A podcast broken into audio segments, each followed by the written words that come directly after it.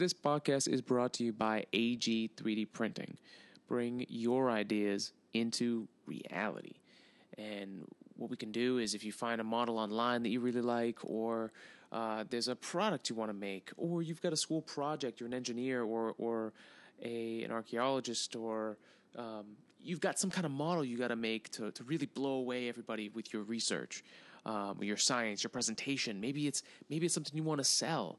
You know, whatever kind of ideas you have, 3D printing can bring that into a, a reality. But 3D printing is not yet at the point where you can really, you know, everyone can do it. It's not like the iPhone. There's no iPhone of 3D printing. So you don't have the time. You don't. You don't have the time to get into it to figure out a 3D printer. Uh, but you need this done today. You know, we can do that for you. We can help you bring those ideas to reality so that way you can go from A to B to C faster. You can get more done and really refine your whatever product you're making, whatever thing you're doing. You know, 3D printing has a solution out there, and that's what we try and do here is solve solutions and bring your ideas into reality. So, AG 3D printing at ag3d-printing.com and on Instagram at ag3dprinting. printing and check us out. We've got a whole bunch of stuff coming up here in the future, so keep following along.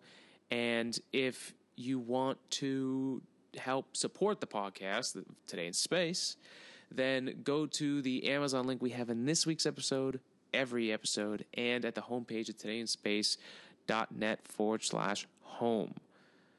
If you go there, you can help support us there. Just do shopping as you do normally, and Amazon kicks us back a little bit for you shopping through us. That's it, folks. Welcome to this week's episode. We are living in an alternate dimension. Uh, let us talk about what has happened since the last episode. Holy shit. Oh my god. Okay, let's do it.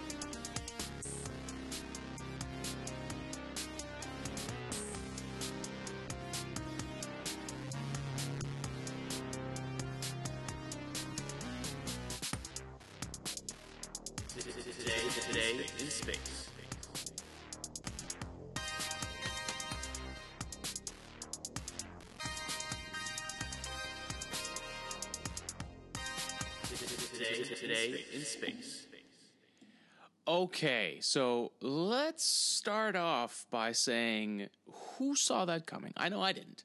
I did not see Donald Trump winning the presidency and now becoming President Trump. Did not fucking see that at all. But I will say I was prepared for it.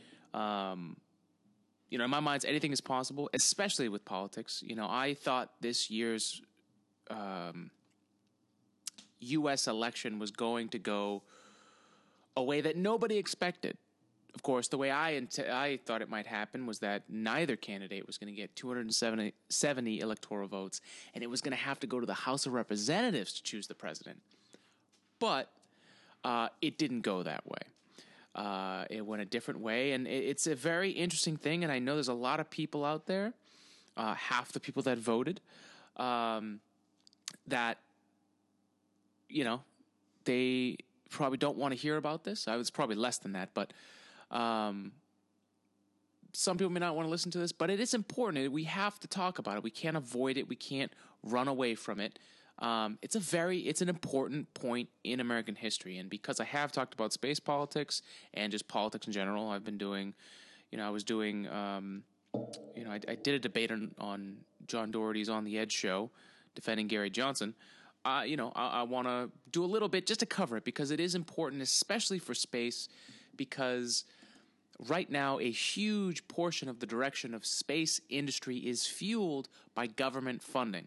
So we need to talk about this stuff because it is very important. So, uh, a little bit on, on my take of it. I think the people that did not think even 1% chance that Trump was going to win have had a very, very difficult time this past week. Um, I understand. I was there in 2012. I did not expect Obama to win the second time, and it completely shattered my world. Um, you know, you live and learn. You know, these things happen. Um, but you know, the most important thing to take away from this is really that opportunity knocks. You know, what just happened uh, was shook the whole ground as far as like uh, the political landscape because you have to look at it, you know, uh, with without the the symbol or the person Trump, you know, take him away. Just have him be a human being, which he is. Have him be a human being. Um, basically, both political parties, both major driving forces in the U.S. political system, lost. And they lost because I think majorly people are just fed up with the way things are going.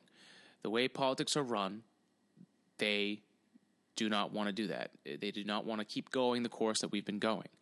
Um, there's obviously, of course, the big things about, you know, uh, Hillary Clinton's, uh, the, you know, with all the Hillary leak, uh, Hillary, uh, no, WikiLeaks, good Lord. Um, there was a lot of eh, bad. There was just a baggage. It was it was just that we all know there was no good candidate. I'm not going to milk this too long. Um, there was no good candidate, but there was a clear change and eh, direction for as far as where the United States will be going for the next four years. A direction no one expected, and I hope what you take away from this is that number one if you if you lost this election because I feel like a lot of people felt like they lost this election more than any other election uh, before, and don't take it as a loss because once again. I've said this, maybe not on this show before, but I've, I've said this for a while, and I know there's plenty of people who agree with this. Just because, I hope so, just because you vote someone in to the presidency you don't just go, that's it, I'm done, I can get back to my life. It doesn't work that way. You know, there's a fight that's always going on, a fight for people's rights. You only have the rights that you fight for. Remember that. You only have the rights that you fight for. So if you just close up shop after you voted every four years and you don't like the direction that the country's in, well, guess what? You didn't put the work in. And I guarantee you, the minute that it was decided that we have President Trump, the people that really want to make a change were already planning their next moves. If they were really good, they already had their move planned, prepped for the idea, for the the chance that Trump could win because anything is possible, especially in politics, but also in life. So if you're downtrodden, if you feel like, oh my God, the, the world ended Tuesday, it didn't. It didn't. It's all good. And what you need to do is is figure out where you need to put your energy. You know? And I don't think it should be politics. If it is great. But it should be in what you're doing you know, I had a great week. I had a great week because this is like a this is this is a whole new thing. And I voted for Gary Johnson because I was sick and tired of where the, the country was going and I wanted some new change. Um you know, but at the same time, I was also prepared for the fact that my candidate wasn't going to win, and I think there's a lot of people that didn't prepare for that. So, Going to keep beating that with it, uh, beating that dead horse. Apparently, okay. Taking it in a different direction. as far as space goes, you know, to give you, you know, where you should put your direction. My direction in the next four years is going to be very busy.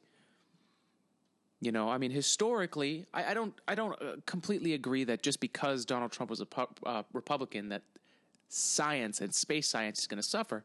But we should never pull back just because one side says they're going to do it. We should never pull back and say, "Oh, you know, oh, we can relax now. Our funding's secure. Your funding is never secure. Never secure. So there's been a lot of that talk online about how, oh, we need to worry now. We need to worry. No, you should always be worried. You should always be looking for what should be better.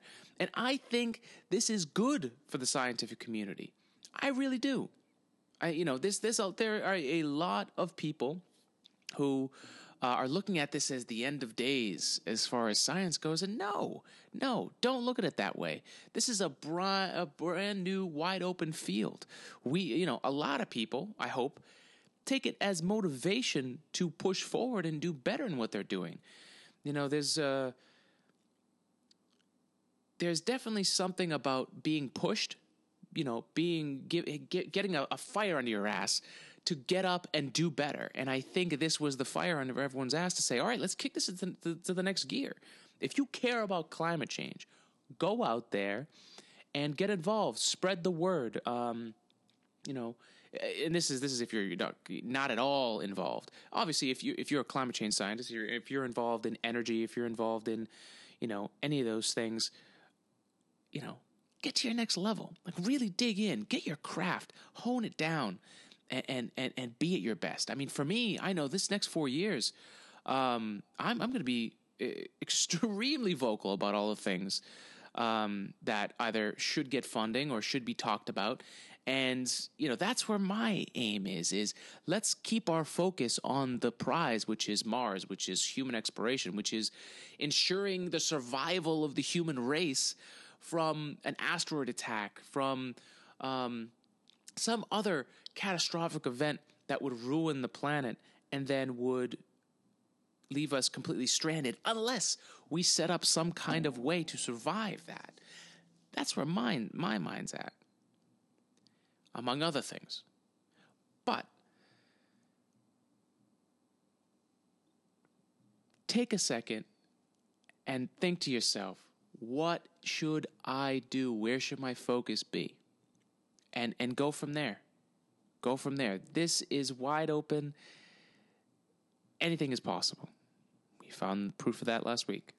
Anything is possible. So, we all need to be proactive. Now, as my first step and to uh, put my money where my mouth is, I said I was going to be more vocal. So, I typed up a tweet. And given that this is a new kind of president, a president that uh, we've never really seen before. One that's been very active online, probably the first president other than uh, Barack Obama. I mean, Barack Obama, uh, former President Barack Obama, apologize. Um, he was very active online, um, active online. I shouldn't say very, because um, he had other important things to do. Now, Donald Trump, on the other hand, is a very vocal president, especially online. And what I would like to do is communicate with him in the medium that he seems to enjoy. So, I have a draft here. To Mr. President Donald Trump at real Donald Trump. Our spros. Uh, uh, I'll start it over. Jesus, my mouth is not working apparently. Donald Trump, our space program made slash makes America great. How will you make the private and government funded American space program great again? And I am hitting send. It's tweeted I did it. It is over, and I'm asking the man himself, the big man. And uh, we'll see if I get an answer. If we do, that would be fucking crazy. Um, but that's what we need to do. Do not do not sit back and think that someone is your enemy and that there's nothing you can do. Literally go out there. Get together, combine, become a group, have a voice, have a common voice with a real meaning and go after it. If we we will not get anything done unless we do it. And I hope that's more evident from this election than any other time. That if you want to make a change, if you want to make a difference, if you want to do good, if you want to have people, uh, if if you want to have people, no, that's not slavery. No, uh, if God, my mouth is not working today. Either that or my brain's just not connecting with my vocal box. Anyways, if you want to make sure that people have their rights, that people are not being um, downtrodden and they're given a chance to fight, we are the only ones who are going to be able to do that. There's no politician, no leader that we're going to elect that's going to do it for us. Newsflash it's on us. So, rant over but the moral is anything is possible. So go out there and get yours, okay? All right. So, 15 minute rant over. Uh, let's move on with the show. All right, folks. Remember, sky is infinite. Go for it, people. Out in the solar system, uh, there was a fantastic video taken. Um, it was it was a compilation of images from the Cassini spacecraft uh, at Titan, which is Saturn's largest moon, and it's a video. It's a whole time lapse of images taken over how long was it here? Uh, a course of eleven hours, and it actually shows uh, the formation of methane clouds in the skies, um, and it's it's really wild to watch. Um, it's it's such a subtle thing, but when you when you consider the fact that this is a satellite that we sent, uh, a spacecraft that we sent to Saturn, and it's picking up these pictures of another world. We're watching summer uh, begin at, in in Titan, in, uh, around Saturn. I mean, it's it's wild. I mean, it's officially going to come in uh, May of 2017, uh, summer on Titan, and uh, they're going to observe more cloud activity as spring shifts into summer. So uh, the relatively clear skies, which you can tell from this video right now, um, you know, it's it suggests that the current understanding of the giant moon's changing seasons is incomplete. Um, so very, very interesting things. Yeah, because I guess with spring you'd expect a lot more showers. But are we comparing other planets according to our just, you know, meager Earth weather? I mean, can we can we reasonably know what methane lakes uh, are going to really do? Because I'm assuming that's where the methane clouds are coming from, right? Does methane react in the same kind of weather as water, or does that weather then change? You know, does you know uh, clearly the you know the mechanics of how how that would work would change with different sized particles and atoms. You know, the different density, their different temperatures. Maybe that's broader. You know, does the stretch of time throughout weather does that change the dynamic of what happens with the weather? I don't know. But these are all questions I just had as I was talking about it. So it's really cool. I think it's awesome. Um, I love missions like this, like Cassini, like New Horizons, where we go to other worlds and we observe them and we figure out more about what's really out there. I mean, I, remember looking in a in a dictionary back when I was in school, and this is the '90s, early 2000s, and you know they had some stuff on the planets, but we didn't we didn't really know that much. We didn't know the subtleties, you know, of the planet. We just kind of knew a broad stroke. Like even the pictures back when I was in school, they were just starting to get better. You know, the Hubble was, you know, during my lifetime starting to f- start and you know change how we looked at the universe. So, yeah, it's come a long way.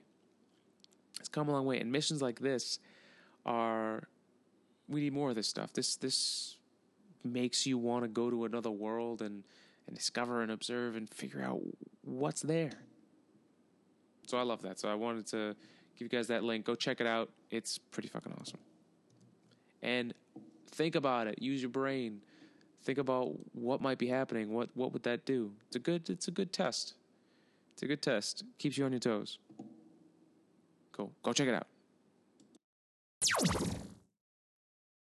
So this Monday is a supermoon on November 14th. It actually kind of starts late night on the 13th, and then you know as the moon uh, sets and then rises the next day. Really, those those days you're going to see uh, the super moon. But why it's called super, I'm not 100 percent sure. Uh, but I mean, if by the numbers, which you'll probably hear, you know, if you hear about it on the news on the internet, uh, that this moon is 14%, it'll appear 14% larger and 30% brighter than when it's at its furthest point from the Earth or the at, at its apogee.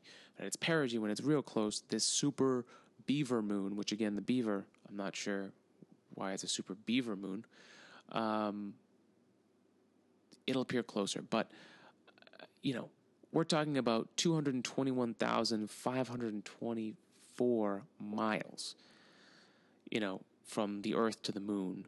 And that's, that's at its closest. So it, it's a really far distance. So that, that 14% and that 30% brightness is not really going to make a big difference for you.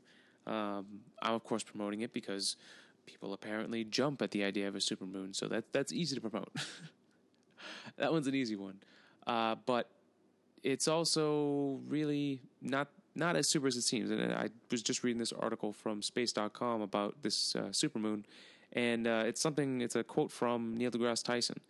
And uh, he says that the term is highly overblown and that there's something called uh, there's something called the supermoon. Oh, hey, here we are. Context.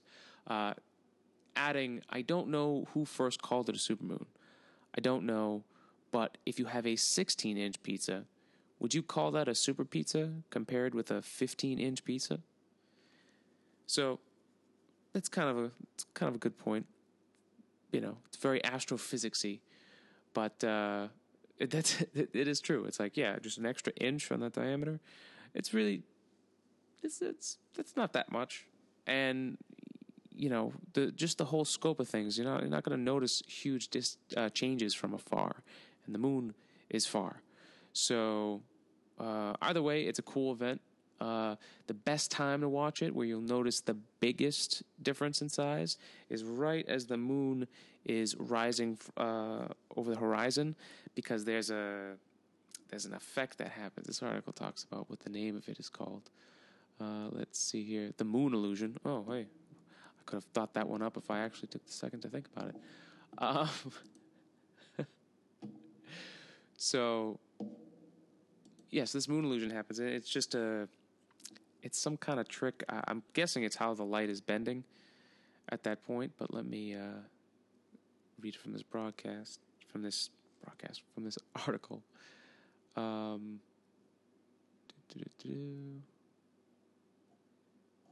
Where'd you go? Oh, this is embarrassing. Okay. So let's just let's just Google moon illusion. Moon illusion. Google, tell me, tell me about it. That's an optical illusion which causes the moon to appear larger near the horizon than it is higher in the sky. It's been known in ancient times and recorded by various cultures. The explanation of this illusion is still debated. All right, cool. So we're all talking out of our ass. Sweet. Um, so the proof of illusion uh, from Aristotle in the fourth century BC is that you know the moon appears larger near the horizon due to real magnification effect caused by the Earth's atmosphere. Uh, this is not true, although the atmosphere does change the perceived color of the moon. It does not magnify or enlarge it. That's pretty. That's a pretty cool thought, though, from Aristotle. That's kind of like going through a lens. It's the whole reason like telescopes and microscopes work. Well, that's a pretty cool idea. Uh, now it says, in fact, the visual image of the moon is about 1.5% smaller when it's near the horizon than when it is high in the sky, because it's actually f- farther away by nearly one Earth radius. Atmospheric refraction also makes the image of the moon slightly smaller in the vertical direction. So, all right. That didn't help at all. Um, let's let's move on to the next thing. So, I had a thought this week and I wanted to share with you guys. And it kind of goes back to you know, historically, you know, where does the space program get uh, the funding it always seems to need? Um, well, you know, the answer to that historically is the space program needs to be something that's used uh, that has a it, it, becomes a national defense initiative. So, whenever using space to defend ourselves nationally is important, then it receives the money it, it needs, which of course is the start of our uh, space programs. It started off militarily, and they got the money they needed to fund whatever projects they needed. And it was like that until I believe it was uh, I believe it was Richard Nixon who changed it uh, from to no longer being a military funded uh, branch to being something that's equivalent to like the national parks.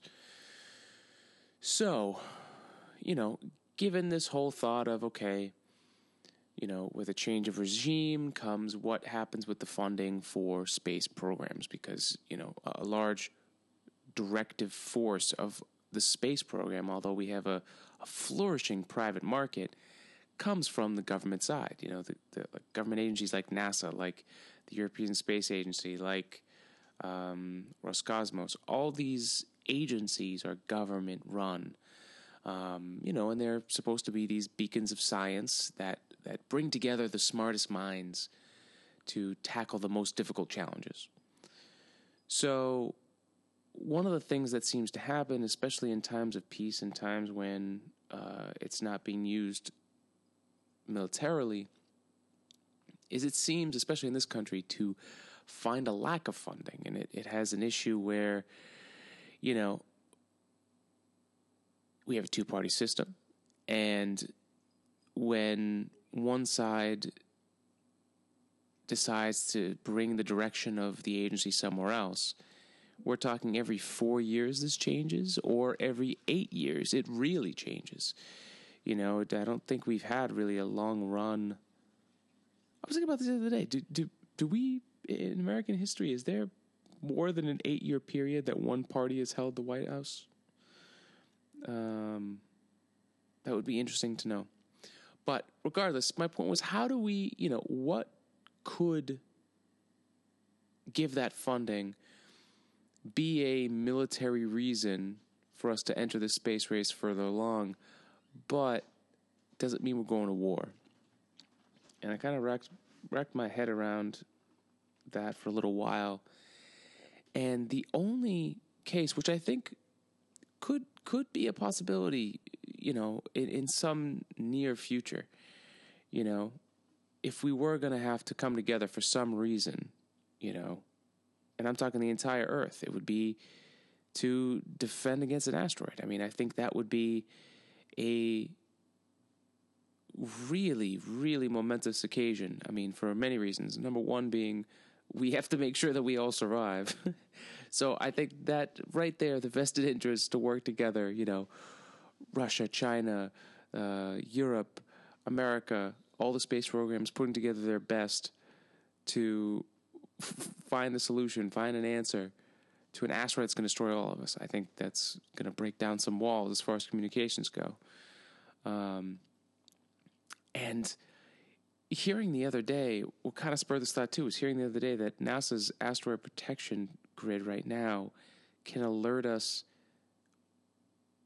within, I think it was five days, whether there's an asteroid that could hit us, which is uh, uh astonishingly, astonishingly low. Although I will say we haven't been working on it for very long, so at least we have a number. We have we have something to go off of. Five days is not enough you know, knowing how long it takes just to get a, a regular uh, scheduled launch going, uh, five days, I don't even think is enough time to get the paperwork done. So we need to work on that stuff. We need to. Uh, there was also another article. It must have been preparing for an asteroid attack uh, uh, week or something. Because there was another article where they were talking about how uh, NASA ran this. Uh, it was with some agency. I'm not. I'm not 100 percent sure.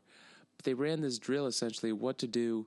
They were given details on an asteroid, um, and they were given all the details the, down to okay, you know, the next time it comes into view, uh, you know, what are we? How are we going to be able to look at it? You know, I think it was in opposition of the Earth eh, or the Sun and Earth, so they couldn't catch it for a little while. So they get more data, and once you know they found out that it's 100% going to hit the planet, they start figuring out, okay, you know, where now is it going to hit to, like specifically on the planet, you know, figure out the rotation as that asteroid's coming around. You know, okay, how many rotations of the Earth and the position it's going to hit? Uh, where might that hit? And and essentially, it was mostly evacuation plans It was mostly how do we get people, uh, massive amounts of people. I think it was even the asteroid was supposed to hit like downtown LA or something like that. So, how do you evacuate the people of LA uh, fast enough with enough time so that, you know, we could get people safe? But there really wasn't any talk of what we would do to deflect an asteroid or to destroy an asteroid or and I, I feel like that's where we should be focusing. You know, I mean, I think I, I think it's good steps. I'm not criticizing any of the steps we're taking already. I just I don't think they're enough. You know, I think having a plan for if we can't stop an asteroid and we do have to let it hit, you know, um, assuming it's not going to destroy the whole planet, yeah, you got to move people. So so that plan does make sense, but um, I don't think the drive to figure out a, good way to do this is there yet. Um, so I'm I'm I'm I'm saying right now we should have a plan. we should have a fucking plan for if an asteroid is coming. I I, I truly think the deflection plan is uh, long term the best thing to do. Uh, of course, if putting Bruce Willis and Ben Affleck on a ship uh, with the power of Aerosmith behind them to destroy an asteroid with a nuke, and it works great. I'm good with that. But you know, I, I I'm not sure how detonating an explosive, how good that's going to work. So we just need to come up with some plans. I mean, I love the idea of like uh, attaching a solar sail, you know, going out there, attaching a solar sail to the asteroid, and just you know letting the solar particles kind of drift that thing away in a different direction. I like that, but there's a lot of problems. You got to figure out: can you drill into the asteroid? You know, same problem they ran into in Armageddon. You know, the bits kept blowing because it was super, super uh, strong material. I think some kind of space iron. Who knows? So, uh, so probably some kind of carbon lattice would be my guess. It's something really hard. Um, but that's something we could run into. And I mean, you know, when you've got a lack of gravity, you're going to have a hard time drilling if you can't latch yourself onto the surface to keep that drill down. That drill is going to bounce right out of that hole every single time. So it's not as easy as it seems. Uh, you know, there's plenty. I mean, you know, we talked about it in the last episode with John. You know, the, with the asteroid Bennu. I mean, they're going to be taking so many readings about this asteroid, so we'll be able to learn how it's expanding and contracting, and the gases are releasing and and changing that orbit. Slight, there's a slight wobble, you know, based on the seasons that that asteroid is uh, going into. You know, um, and on a daily basis, it's heating up, it's cooling down. All those things are affecting its path as it's moving around. You know, it's not just gravity. You know, these little uh, thermal changes do a lot to change where an asteroid is going, how how it's getting somewhere, and it's a uh, it's a really complicated equation. So, you know, to recap it up, I think having that asteroid detection system, getting it above five days would be helpful. Just a little bit. Give us like five years. I think five years is a solid, solid goal to set for when our detected detection system should go off. But you also got to think of it too. You know, I'm sure the scope of our asteroid detection system uh, seems large as far as its size, but um, we're talking about tracking objects moving through our entire solar system at a specific point, and we're not the center of that orbit. So you've got a lot of different massive objects that are going through. We know the paths of near nearby Earth objects pretty well, not great, but pretty well. But we're only catching glimpses of these giant ellipses, these giant circles of paths that these things are taking. So, and granted, not to throw a wrench in the whole thing, but that's only in our solar system. You know, that's only in our general area. You know, because I'm sure we're not necessarily looking at things outside the main asteroid belt. We're probably only looking at things inside.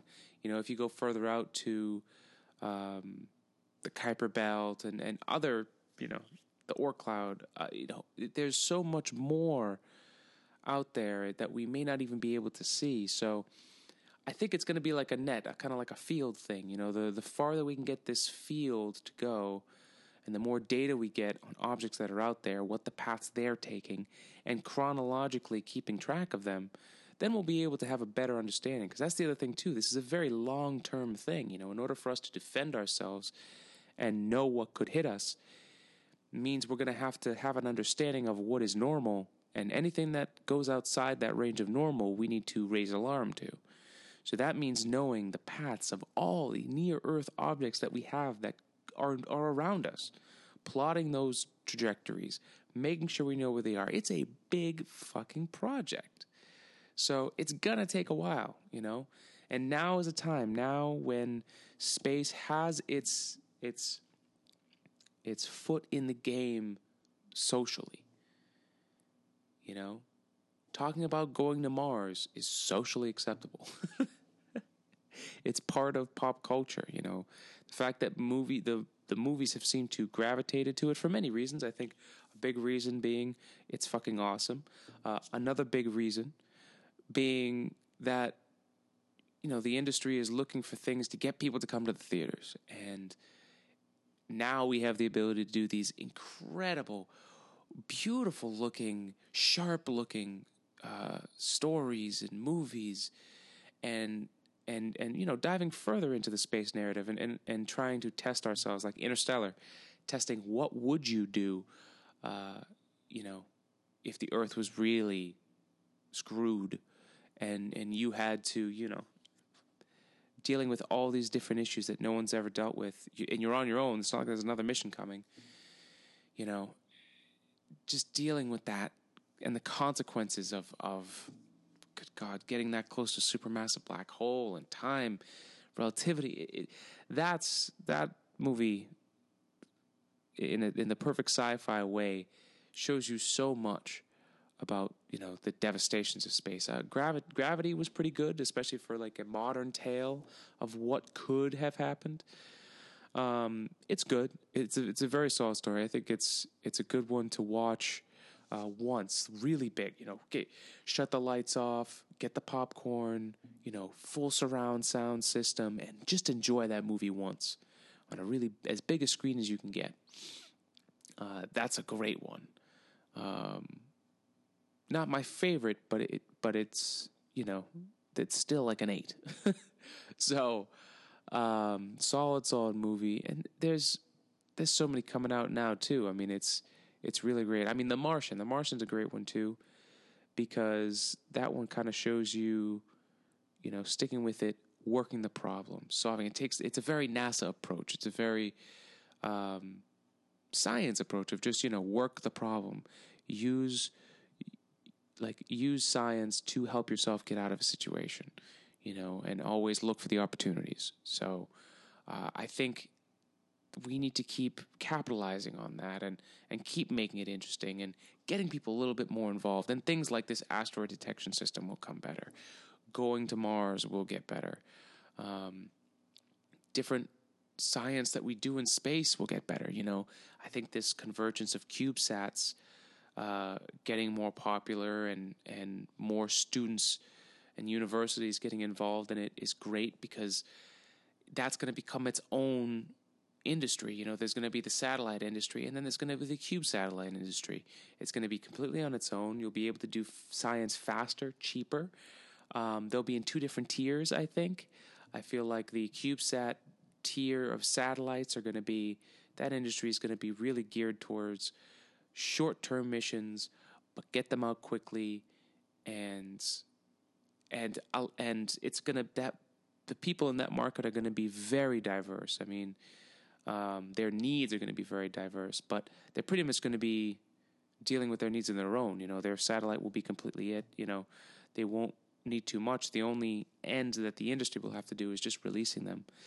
Um, and then you know the main satellite business is going to stay there. I mean, the sending payloads that heavy, you know, that industry is not going to change much. But um, maybe with the cube satellite industry growing, maybe they'll be able to get more specialized, and uh, you know their market will probably trim out a little bit better.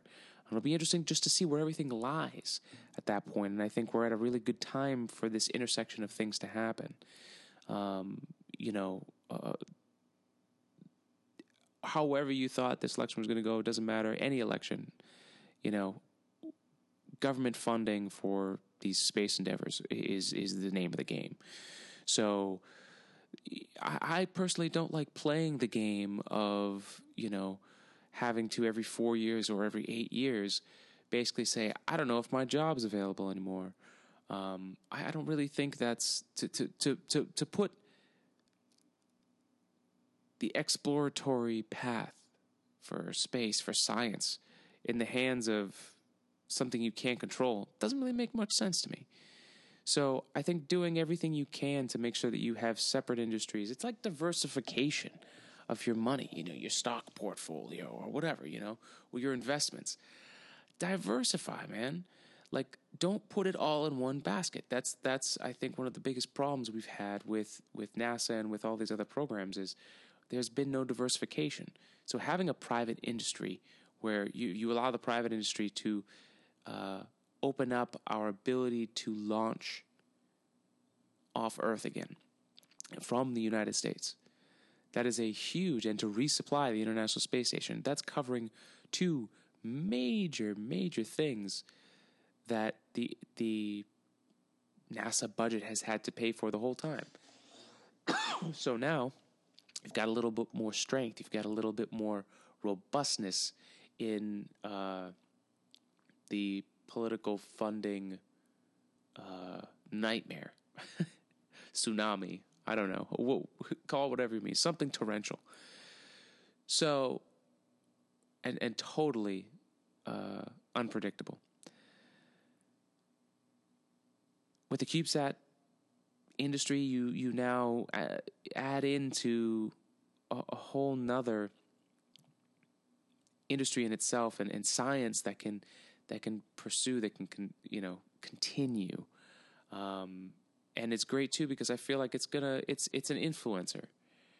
You know, it's something that is going to make the next generation of scientists, of engineers, you know, allowing them to get involved in space science earlier is only going to solidify them in, in their careers and, and, and what they can do later on in life. So, uh, I, I think I think the possibilities are endless for that and I think there's plenty to look forward to. So, you know, if if if you know you were down this week and and just didn't know what world you lived in anymore, or your reality was completely shattered, you know, don't worry. the The fight, as they say, has only begun, and you know, there's no better time for for you to get serious and start thinking about, you know, where do we help you know, where where do I fit in in this? What what can I do to help do this? You know, for me, it's science. So so my question is, what can I do to help continue what we've been doing here? You know, continue the work, spread the news of what people are doing in science, and and and just keep it going. I mean, you know, we got to get better at it. We got to be more efficient. Um, those that rely on funding, um, you know, I've I've heard a few. It's not my world, but I've heard a few things online that I think's pretty good. I think you know they're they're gonna have to really step up to the plate. You know, they're gonna have to do some really, really amazing things, and and and reach high. That's what it's gonna come down to, and then pull it off. So you know, if you're any young engineers who have been looking for your chance, here it is. Here it is, people. This is the time to pull off some crazy science shit. You know, and the funding will stay there. The funding will stay there. Plus, who knows what the future might hold here. If if for some reason social media and science finds a nice way to uh, work together, then we may be able to, you know, promote our sciences together and uh, and not need to wait until we find a politician to find us funding to then make the work happen. You know, this this the, the possibilities are endless. But the most important thing is to find a path find something you want to do and stick to it. Focus on it. Work on it. That's it, people. That's all you got to do. Worry about yourself, get yourself better, and we make momentum. make changes, and everything's going to be good. All right? So, until next week, have a great week. Enjoy yourselves, and don't forget to spread love, spread science, and have a great week, everybody. See you later.